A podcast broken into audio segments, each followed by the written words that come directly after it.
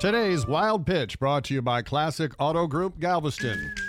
The most despised umpire in the history of the game, Angel Hernandez, is in trouble with Major League Baseball.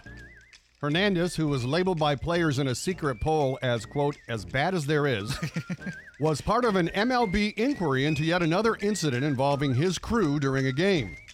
The league did individual phone interviews with the participants. But when they finished talking with Hernandez, instead of hanging up, Hernandez secretly stayed on the line and eavesdropped on the conversation about him with the next person. As punishment, the league demoted Hernandez from acting crew chief. They should just fire him, because the bottom line is whether it's on the field or on the phone, Hernandez always gets the call wrong. That's today's wild pitch.